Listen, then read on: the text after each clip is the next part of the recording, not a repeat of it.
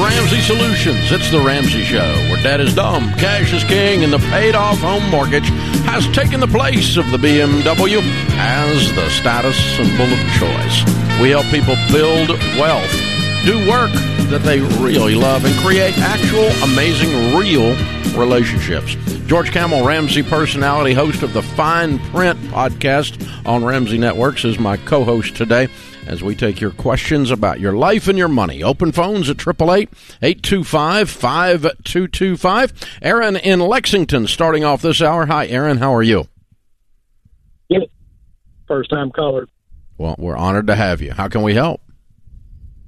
Well, we, we just came into a little bit of money um, as a settlement that I'm sure that we're going to pay taxes on. And it's a little, about 210000 So trying to figure out what we should do with it. We've already debt free. You know, we've used your plan over the years, not faithfully, but we've used it, and every, everything we've got is paid off, and the mortgage is paid off, and so I'm just trying to figure out what to do with this. You know, what's the best way not to pay taxes on it? Because obviously, I think on this is going to put us over another tax bracket that we're going to have to pay a lot of taxes on it. Yeah, well, I mean, there's uh, what was the settlement for? Uh, just a uh, previous work, not disclosed. Uh, well, I mean, was it like a workers' comp type situation? It was from a past employer. A past employer. Yeah. Were you hurt physically? No. So it, no. So it's yeah. It's it's going to be taxed. It will be taxed on it. it How do you know? Yeah. Well, they were already in time. We should get a ten ninety nine for it. So that doesn't matter. How do you know it's going to be taxed? Them giving you a 1099 doesn't mean that you are taxed. There's two types of settlements. There's punitive and compensatory. Okay, compensatory is compensation. If this is lost wages or compensation that they're paying you on, or back wages that they didn't pay you accurately, then that's going to be taxable. Punitive may or may not be taxable, and so you need to talk to your tax adv- your tax advisor to be sure. Your old company or your lawyer don't shouldn't be giving you tax advice. You need to go get that on your own. Number one, but let's pretend it is taxable. We need to calculate what the taxes are going to be, and the first thing we're going to do is set the taxes aside out of it so that the money's sitting there next April and you're ready to go. Right? You write the check. Right. And then that leaves you the rest of it to do something with. But you are not you you don't have medical bills due to an injury is associated with this, right? No. Okay. No. All right. All right. Well, there's only you, you said you're out of debt completely. You don't have a payment in the world, including your house, which means you've got all the options in the world. And so there's only three things you can do with this money. You can give some, you can save some, you can spend it. And I would encourage you to do all three if this is just kind of fun money now you have to use at your disposal. So maybe you spend a little bit of it, but I would encourage you to give some as well and maybe invest some of that because that can turn into a whole bunch more money down the road in your retirement. George is exactly right. So, Aaron, when we're dealing with um, people in baby step seven, and sometimes very wealthy people that are in baby step seven, which is where you are, and they get a check. Uh, maybe it's an NFL player, uh, maybe it's an author like me that gets a royalty check in the mail and it's a big big old check like that, then you have to say before the check comes, I'm going to set aside a percentage for giving, a percentage for enjoyment, and a percentage for investing. And to encourage me to do all three of those things. And then, like in my case, Aaron, what I do is I just apply that percentage that I figured out uh, to every check I get now. Uh, because I mean above my living expenses, which are moderately low. Okay, but I mean I, I get uh, in my income coming from several sources. I just get a check in. I go okay. The, what I do is I'm a Christian, so I give a tenth tithe to my local church. I got to set aside forty percent because I'm uh, uh, I'm uh, wealthy and I must be punished by the federal government. So that's the forty percent for taxes, and so that's fifty percent of the checks gone right there. That leaves me another fifty percent to divvy up among more giving some some lifestyle enjoyment and some investing. And I would encourage you uh, to do minimal life, uh, lifestyle investing or lifestyle maximum investing and something that might feel even a little bit heavy to you on the generosity side. Uh, you don't owe anybody anything. Um, and where this money came from or the result of whatever it came from doesn't really matter to me. You still should apply it to those three things. Does that make sense to you? Yes, sir. Yeah, but make sure you set your taxes aside before we start having any of this discussion. Or if you're going to do it like me, you're going to set aside 40% for taxes. I set aside 10% for my local church, my tithe. I'm an evangelical Christian. And then I got half of it left. Here we go. That balance helps, and though. you know, and you it feel just, good it's about automatic. It's automatic. I don't have to think about it. I can enjoy the percentage that I set aside for enjoyment because I know I was like a grown up with the rest of it, and I know I'm not messing up something, right? And I'm not, you know, avoiding investing, and um, and so yeah, that that's what you always want to do. Oh, and that, by the way, that's what we teach little kid parents to teach little kids. Oh yeah, we have our give, save, spend piggy bank over there, and you can teach these principles at a very young age. Exactly, exactly. Awesome. Tim is in Hartford, Connecticut. Hi, Tim. How are you? Good, Dave. How are you? Better than I deserve. What's up? Uh, I'm a long-time listener and a first-time caller, so it's hard to start the, the call with telling you you're wrong. But if you hear me out for one second, people say, "How are you?" and you say, "Better than I deserve." Uh, with the amount of people you have helped, with the amount of lives you have changed, giving people encouragement and changing their lives, you're not better than you deserve. You are deserving of everything you have, and I thank you for all you've done.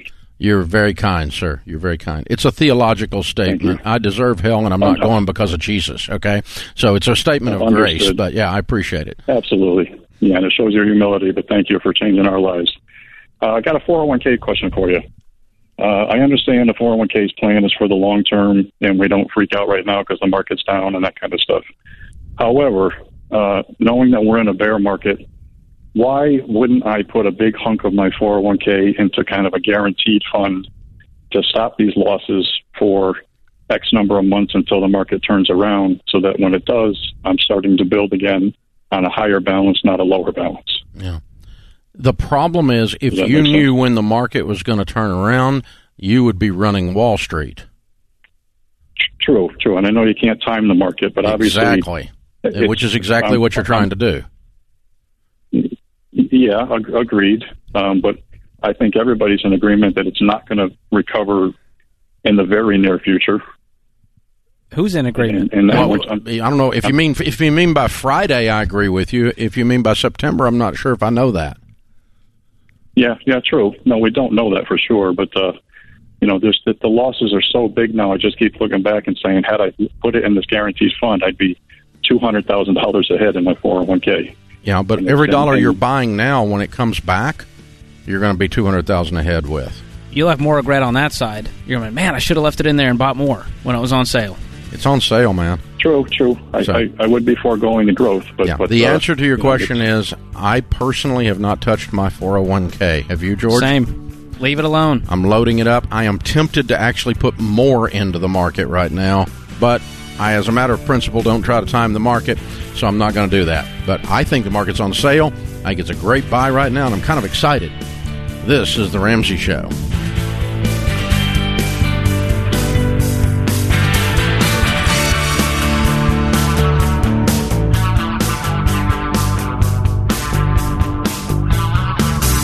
Let me tell you a story about two families that are very much alike in a lot of ways. Both families have two working parents and a couple of young kids. Each has debt and has struggled to make ends meet, but they're starting to make headway with their budgets and smarter decisions with money. They have dreams and plans, and the only real difference is that one family has the right amount of term life insurance and the other doesn't. Big difference. If one of the parents die, and that does happen, their well-being would be destroyed. Paying for the mortgage, utilities, food, and other bills would be impossible, let alone saving for education or retirement. That's why every day I talk relentlessly about getting term life insurance. Just go to zanderinsurance.com or call 800-356-4282 and see how inexpensive it really is. Be the family that takes those deliberate steps to be different and responsible. It really does make you the hero of your story, and it puts you on course for better things ahead.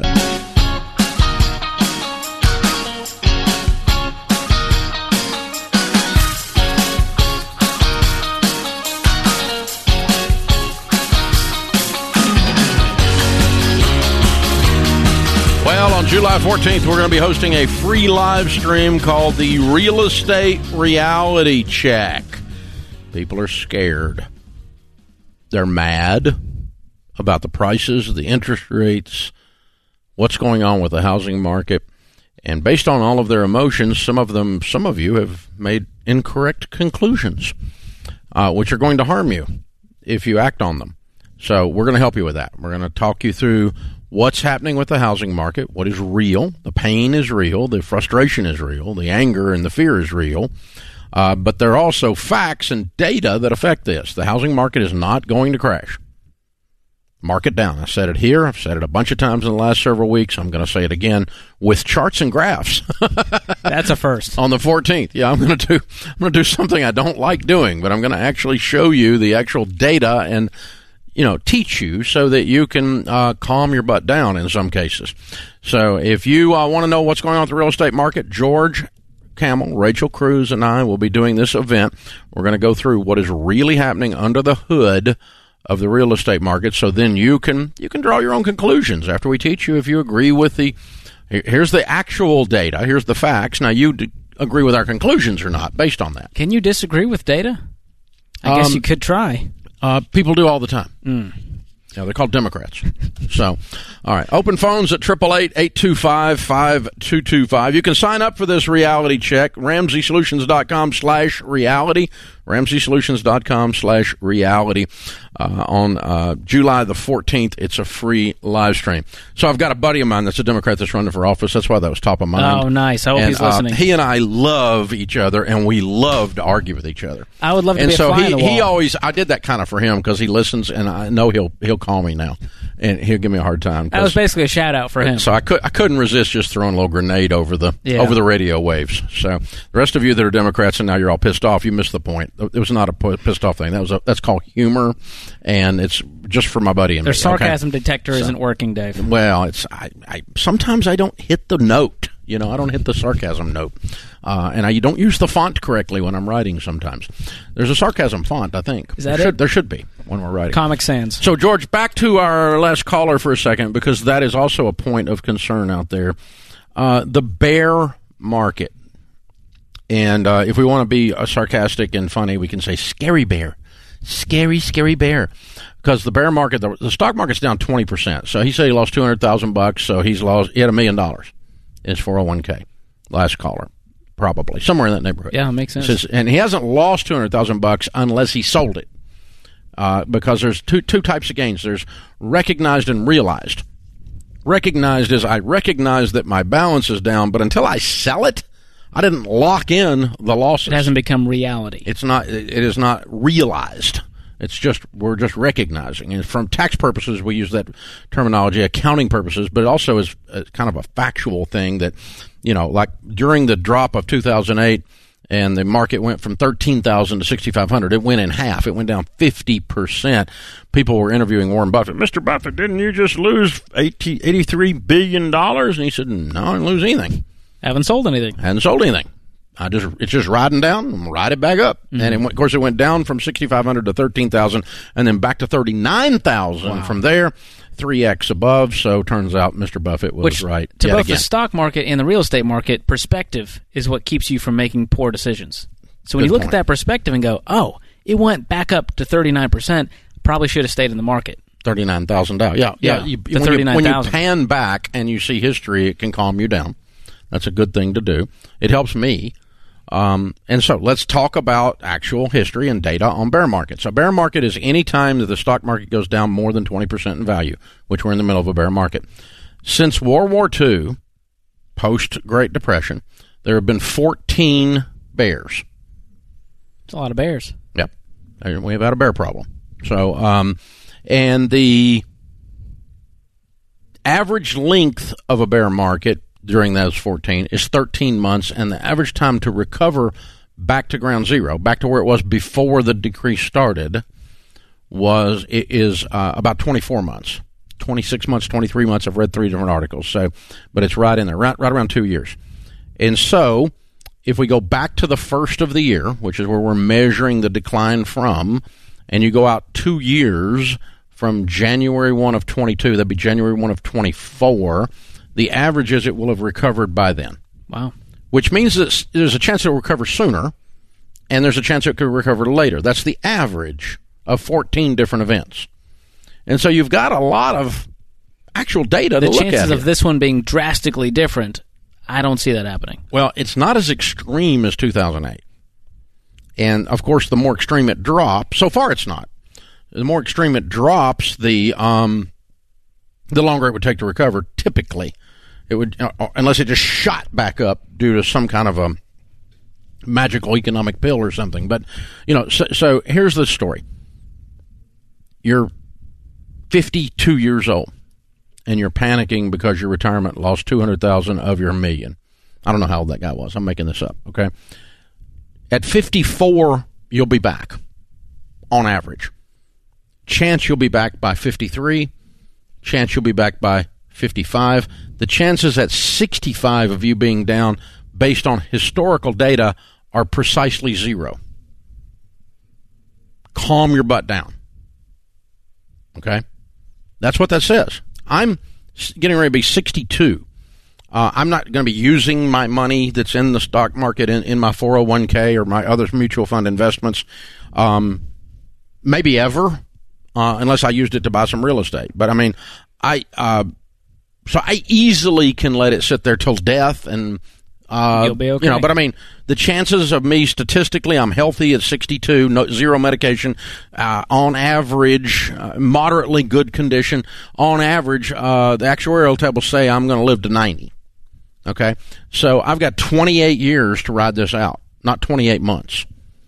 So I'm real comfortable with putting more in right now while it's down because it's on sale if you keep that perspective. And you've got a long term vision. And, you know, so you pan back, like you said, perspective gives you hope. People lose hope when they lose their perspective. And the joke that we always used was one of my daughters didn't get asked to the prom by one of those boys. And it, that night, it was a long night. There was wailing and gnashing of teeth. It was so very sad. And her mother and I were supposed to go in and comfort her in her moment of heartbreak, but we were having trouble not laughing in the hallway.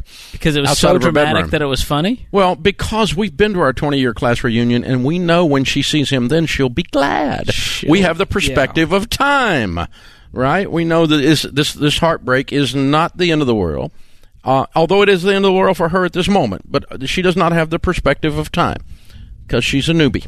Can you tell us which daughter this or is this no, private? Oh. not a chance. I'm just going to guess it was No, Rachel. no, no, Just no, a it's- guess. No, I, I, I have a great poker face, George. I'll never reveal that. It was bad enough that I told the story to start with. That's fair. But, uh, but the point being, you lose perspective. If when you lose perspective, there's a good chance you lose hope. Mm. Y- In order to think that the world is coming to an end, you have to have a fairly short window that you're looking at, because there's no long-term window data that indicates that. Only the panic of the moment, the flavor of the week here at Baskin Robbins. But you know that's that that's what we're dealing with, right? Yeah.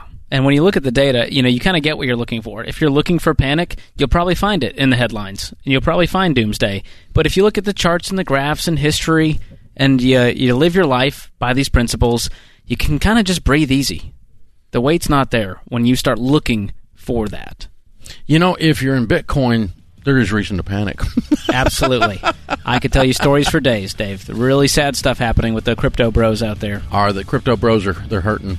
They they were declined Are- are we for get- prom. Let's we're, say we're gonna. F- there's the analogy. they've been rejected. Throwing temper No date for the prom. Sorry, crypto, crypto bros. bro. No date for the prom. I don't think they're going to prom, Dave. They're not the type. Oh, uh, it's sad.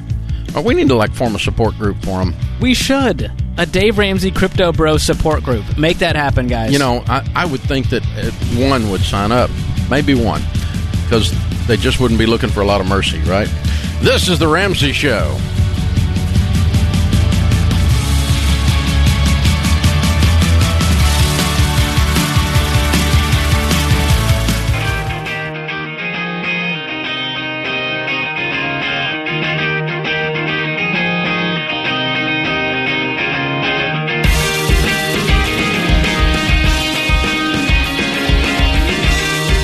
George Kamel Ramsey personality is my co-host today. That's not right. Can you put that back on hold for me? Thank you. I screwed that up. All right. All right. Jamie and Deborah are with us in Georgia now that I pushed the right button to do a debt free scream. What's up, guys? Hey, Dave. Welcome. How much have you paid off? We've paid off two hundred and forty-five thousand six hundred and fifty-five dollars and seventy-one cents. Whoa! How long did this take? Sixty-four months. Good for you. And your range of income during that time? Seventy-nine to one hundred and ten thousand. Excellent. Well, I'm guessing with the length of time and the amount of money that you paid off your house. Yes, we did. Woo! Talking to weird people. yes. How old are you, weird people? Forty-nine. and I'm 48, And almost you- 49. And you have a paid for house, and you're not even 50. No, sir. What's this house worth? About 160,000. Phenomenal. Well done. So the 246 was the house and other stuff. That's right. Yeah, we had to pay off the IRS a little bit. We paid for my car. Um, we had 15 credit cards that we paid off. We paid off a timeshare and a loan in addition to our mortgage. Wow. Crap, y'all were normal. yes, sir. Ooh, man, way to go. This is a big turnaround. Five years and four months of busting it, huh? Uh huh. yeah. Whoa. How's it feel to be free? It's the best feeling in the world. It's just incredible.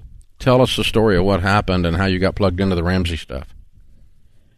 Well, so I'm the nerd, and I would lay awake at night, and I wondered, you know, how were we going to keep paying all of our payments? How could we keep our timeshare? What's going to happen when the credit cards are maxed out? So we knew enough about your program to know that we needed more income. So we downloaded EveryDollar and we went to work. Um, for the last 64 months, we've been cleaning offices, doing laundry, uh, worked at the grocery store deli, worked at a honey store, did product demonstrations, and for the last year of our payoff, we um, sewed masks during the pandemic. And that's in addition to our full time job. Oh my goodness. Whoa. Y'all been busy. So, out of all these side hustles, what was the one that paid the most? The office cleaning, Yeah. definitely. Yeah, that's big money. Yeah. So, how much money you make selling masks? Um, we, oh goodness, that's one thing I don't have on my piece of paper, but That's it was okay. enough to pay off our last few credit cards. Okay, great. So you made a few hundred bucks at least. That's awesome. Because I mean, that's Oh, a, yeah. that's a that's a business that is no more. Yeah. Temporary. Please, Jesus. Please, Jesus. It is no more. Yeah, really. oh my gosh. Somebody run that alien Fauci out of town. Okay. Anyway, the uh, all right. So wait. Well, I'm glad you guys. I mean, I'm happy for the people in the plexiglass business. They made some money, so it's good. Way to go, you guys. So, Thanks. man, you guys, you just rolled up your sleeves and hustle, hustle, hustle. So, like, your mom and dad were people who said, "Work hard." oh, yes. And our grandparents, too. That, that whole generation. Hmm. What was on the other side of this thing that you guys were kind of aiming towards, the vision that you had, the why, where you went, this is why we're doing this? Well, we have our 18 year old son Parker with us here today. We were doing all of this for him. He's he's been our biggest cheerleader and our our biggest reason that we've been doing all of this. Hmm. Yeah, you modeled that sacrifice for him, and that's ingrained in him now. Absolutely, he he bought his first car with cash. Yeah. We're very proud of him, Yeah, that now we're passing down weirdness as a family trait. I love it. Good for you guys. Well done. Okay, outside the three of you, who was cheering you on? Well, our family and our friends and our coworkers, uh, our Sunday school class at church. We've we've got a, a great network of cheerleaders. That's good. That's good. Sounds like you got good friends that are wishing good things for you all the time, not running you down. Yes, sir. We do. That's good. Very cool, guys. Very cool. All right, what do you tell people the key to getting out of debt is? Two hundred and forty-six thousand in sixty-four months. Well, I would say that hard work pays off. Um, make a budget, make a plan, and stick to it. Keep Christ in the center of the home and in the family. And I would say use the EveryDollar app and uh, don't stop tithing while you're getting out of debt. Amen. Amen. So this was this whole exercise was very much a spiritual exercise for you all. Oh yes, absolutely. Yeah, the whole idea of uh, stewardship, managing God's resources well, had to play a part the way, with the language you're using. hmm He has blessed us, and we give Him all the praise and glory for it. Amen. Amen. Well done, you guys. You're rock stars, heroes. You have a paid for house and you're not even 50. Thank you. Thank you so much. Did you, did you ever dream, like when you got married, that you were going to be there by the time you were 50? no way. No. You know, a lot of us got married, uh, you know, fi- that are in our 50s or 60s now, and we just thought it's mortgages for your whole life. We thought that Oh, was yeah. the definition of the word. hmm You're always going to have a car payment. I heard that my whole life. hmm We did. Little man can't get ahead. You're always going to have a car payment. Like Eeyore is your spirit animal or something. yeah, that's out there, man. It's out there. So you guys busted that chain. I'm proud of you. Thank you so much. you. Well done. We got a copy of Baby Steps Millionaires for you. That's the next chapter in your story. Go on and become millionaires and continue to be generous and, and outrageously generous as well. And of course, a copy of the Total Money Makeover for you to give away. And we're going to send you a gift card for the uh, one year subscription to Financial Peace University to the uh, membership to that. The brand new videos are on it. If you haven't been through the class, it's a chance for you to go through it or give it to someone. Either way, uh, we're giving you all these things. You enjoy them, give them away, help other people with them. You guys are incredible. You're going to inspire a lot of people with your story. Amen. Awesome. Thank you both. It's a great, great story. All right, Jamie and Deborah in Georgia, two hundred forty-six thousand paid off in sixty-four months. That's their house and everything. They're not even fifty. They're rocking it. Did it making seventy-nine to one ten and eighty-three side hustles. Way to go! Count it down, guys. Let's hear a debt-free scream. Three, two, one. We're debt free.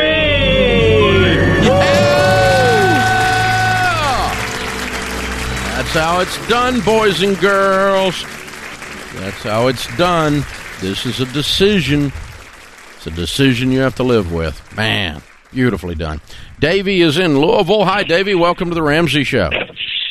Hey, thanks, Dave. How are y'all doing today? Better than we deserve. What's up in your world? Well, uh, so short version is uh, my wife and I, uh, brand spanking new newlyweds. Uh, we've been at this for three or four months now. So short that I can't keep time. Um, and then not too far into our wedding, the Lord decided to bless us with uh, not one but two babies on the way. Oh, my Um, goodness. And Party. yeah, let me tell you. Uh-huh. Uh And so we've been, you know, we're in baby. Well, we, yeah, we're in baby step 2 hmm Uh, but you know, so my my wife's a teacher, and I'm a seminary student. Mhm. I work part time, but I just got my life insurance license, so hoping, you know, that that can take, you know, that that you know, I hit the ground hustling and that takes off. And hmm, but my question really is, uh, you know, like where, where how do we pause as far as like you know paying paying down debt and snowballing versus saving up for the babies. Uh, Mm. They're not due until December, January, but with Yeah. two of them, you know, There's a lot of excitement on the way. Yeah. Well, you're going to be making minimum payments and kind of pausing the debt snowball until we can stack up enough cash and mom and the babies come home safe. And then when that big pile of cash is sitting there, we throw it at the debt. Yeah, anytime you're facing a an emergency situation, a potential layoff, a baby on the way, that kind of thing, we always tell you to push pause. Push the pause button. And that means you pay minimum payments. You still live on beans and rice. And you, but all the cash that you are going to be throwing at your debt, extra at your debts, you pile it up. What George just said, and we want to have as big a pile of cash as possible. Mom and babies come home in December. Everybody's good. We didn't need any of the cash. Hospital covered what is, our uh, insurance covered what it's supposed to. Everything's good. Um, well, we take all that money, we throw it at the debt, and we push play again. But in the meantime, you've got this uh, nice cushion, Yes. I like to call which it you're storm new, and stork. brand new, married, and two babies on the way. Ah! That is Yeah. storm and stork. There's a lot going on there. wow. Stork and storm. Very Storm exciting stork. times. Yeah. Oh my goodness gracious. Happy for you guys. Wow, that's going to be amazing. But yeah, you need a big pile of cash. It'll give you some peace right now. This is the Ramsey Show.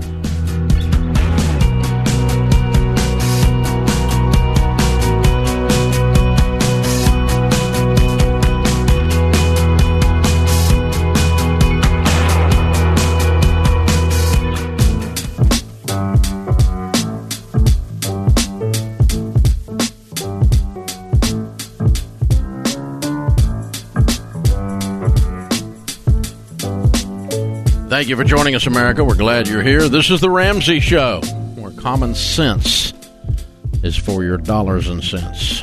George Kamel, Ramsey personality is my co-host today. Sarah is with us. Sarah is in Atlanta, Georgia. Hi, Sarah. Welcome to the Ramsey Show. Hey, thank you. Um, so my question, my husband got some stock options from a company he was working for a few years ago. Uh, the money has gone from about a hundred thousand to just got valued at a million dollars a couple weeks ago. So we're trying to decide how much to pull out of the company and how much to leave in. We anticipate it'll keep doing pretty well, but also don't want to be messed up if we're wrong. Wow. Uh, what's your total net worth? Uh, for uh, probably like 600 and then this, 600 besides this. Ooh, wow. So way over half is in this one company. Yeah, yeah, we have a lot Yeah, it's in it. very dangerous. Yeah. Okay. Because, uh, in other words, you bet the farm on this one company. You went to a horse race and you put your daddy's deed for his farm on one horse. Yeah, that's right. Yeah, that's scary. Uh, that's what they mean by Yes, bet the farm. is. Yeah, you don't want to do that. so, um, I don't buy single stocks at all because Mhm. of the risk of what we're talking about, the lack of diversification. If someone is in love with their company and their company stock and they want to buy some, I recommend they not have more than 10% of their net worth tied up in company stock, and that means you would have no more than 160,000 tied up in this. Okay. That- Okay. That, didn't sound That like to me you were going to sell. That doesn't sound that okay. Didn't sound like you were going to sell 800,000 to me. uh, that should sound like I will try to convince my husband that that's what we should Aha, that's the tough Um, part. He's getting starry eyed going, but what if this turns into 1.5 or 2? I mean, we could, this is our retirement. Yeah, exa- yeah, Yeah. exactly. So, So here- that's here's uh, a- where we've been, and it's been working out, but it's getting a little big for That's what they said about Bitcoin. Um, so the uh, uh, another way you can talk to him about it then, because that's what you're trying to do is to figure out how to discuss this logically. The uh, Harvard Investment Newsletter about twenty something years ago had a beautiful article in it called "Sunk Cost Analysis," and the danger Mhm. of someone in your situation is that when you're analyzing, you have a million dollars in a stock. And when you're analyzing whether to keep it that way or do something different, you are bringing into the analysis the fact that you only paid a hundred and some change for it, and it's grown to a million over many years.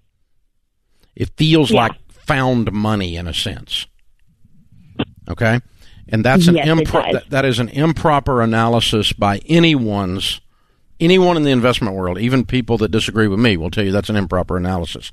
The proper analysis goes like this pretend like you had a million dollars piled in the middle of your kitchen table right now in cash, and you did not own this Mhm. stock.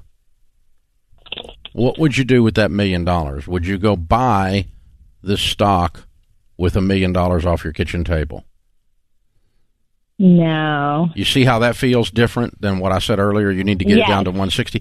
And what that does is here's what that triggers in your brain. Here's the part of your critical thinking skills that that forces. And you can go ahead and discuss this whole thing with your husband, and you should, or play this back for him. Okay? It makes you, when you look at it that way, it makes you analyze nothing about the past and only the future. And you say, what, what immediately goes through your head before you went, well, no, I wouldn't do that. What went through your head was something like this. Okay, I don't want that much of my net worth tied up in a single stock, number one. The second thing is, um, I'm not that sure that this company is that great that I would put it all in this one company. Um, and, uh, you know, a- a- and, you know, I, I don't know. I mean, I, maybe I would rather do something else with it. And all of a sudden, the possibilities of other things come across your eyelids rather than just, uh, oh, I own this and it's awesome. Okay. So you can say, you know, it, it makes you look for the only proper analysis of an investment is forward looking, not looking at how you got here. Where you got the money is irrelevant. What it does in the future is the only thing you're analyzing when you analyze whether I keep it or not. Does that make sense? Yes, that does make sense. Yeah, that's- a good argument. I might get somewhere with that. That's the sunk cost analysis. In other words, whatever you paid for it doesn't matter. Let's pretend you Uh-huh. paid. Let, It's pretend you you paid. now. Pretend you paid two million for it, and now it's worth a million. The same question Mm-hmm. will keep you from, you know, because and it, that stock, if it went from uh, two million to one million, might go to two hundred thousand. It could go on down, right? Now that's not happening with this company, but this is the reverse side of that same argument. If you're looking at a million dollars and you're going, well, I'm going to wait till it comes back up because I paid two million for it. A lot of people say stuff like that, right? And if you do that, that's Yeah. sunk cost analysis. That's a bad analysis. Instead, you say, okay, what do I really think this is going to do only in the future? Oh, God, I'm pretty sure it's going to go down. Well, then why would you buy it? And by keeping it one more day, you just bought it again. You know, it's the same has the same exact effect on your balance sheet. So, yeah, if I'm in your shoes, knowing what I know from 30 years of building wealth, and and I don't own any single stocks, I'm not mad about it. I just don't buy them. I don't get tempted to count on my own ego for picking one stock that's going to be a, a home run. I, I don't own any, but if I did, I would not own more than 10% of my net worth in a single stock. So in this situation, Dave, this is going to create a big taxable event if she sells off this many shares. Probably. Do you obviously work with a tax advisor on this? But is there a strategy to go? We're going to stagger this out so it doesn't, you know, shoot us into a million dollar income a year. Uh, I mean, you can split over two years, but uh, other than that, no. You're gonna you're gonna get taxed on it. So you just put on the aside a, a big chunk of that money Yeah. to pay the tax You're- bill. You know, if you want to split over two years, you can to, to, to reduce the pain. And so, sell some now, sell some more January two. But I mean, you're waiting from now to January two in this current market. That thing could go down. yeah. It scares me. I, I if I woke up this morning in her shoes, I'd be done with eight hundred thousand of it by morning. Well, it feels a little bit like you're at the casino and now you're up nine hundred thousand dollars. You Exactly. go, hey, we're crushing it. Let's keep going. And then all of a sudden, it can turn on a dime. exactly. So that That's does scare me. Yeah, that You, me and you don't like losing money at the casino. We'll leave that I- to other people. It's easy for me to not lose money at the casino because I don't go. So, um, but the um, you know, uh, uh, it, it, it, it's not the casino because it's not gambling. This is actually investing, Mm-hmm. but it can turn on you that fast with a certain company. And with a single stock. There's stuff going on at a company that size that no one knows except five people that could. The, the, the news comes out tomorrow on the CEO. Dot dot dot. Did this or that. Uh, my God! All of a sudden, the things. your mi- Shareholders get spooked. Your millions a half million. Yeah. You know, I uh, one of the saddest things I ever saw in this was there's a uh, Procter and Gamble, which is a wonderful company, and I have no idea what their stock is doing these days. But years ago, I had a, a widow that had worked for Procter and Gamble 38 years that I was coaching on money, and um, she came in and she was just crying, and she had put all of her 401k money in P and G stock, and it was down 38 percent, and so her 750,000 looked like, you know, it looked like 400,000 and uh, it was awful. And she had lost basically half of her retirement Scary. almost because she had bet it all. And she it's, it's, a, it's a wonderful big company, but that doesn't mean the stock is wonderful.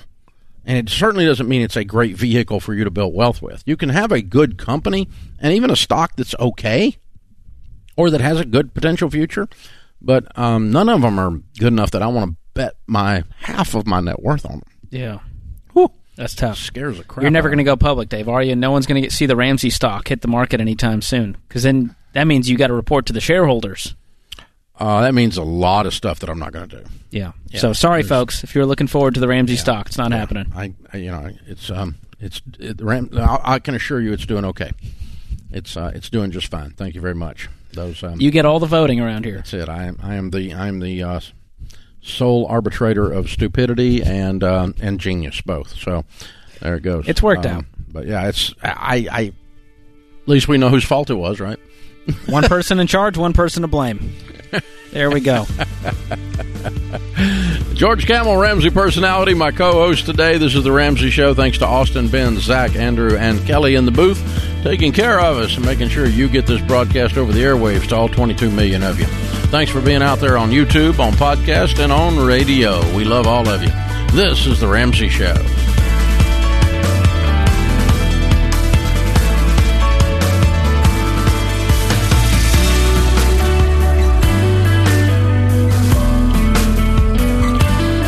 Do you love a good Dave rant? Want to see the latest Ramsey Show videos going viral? Check out your favorite moments from The Ramsey Show on YouTube. Go watch and subscribe to The Ramsey Show channel on YouTube.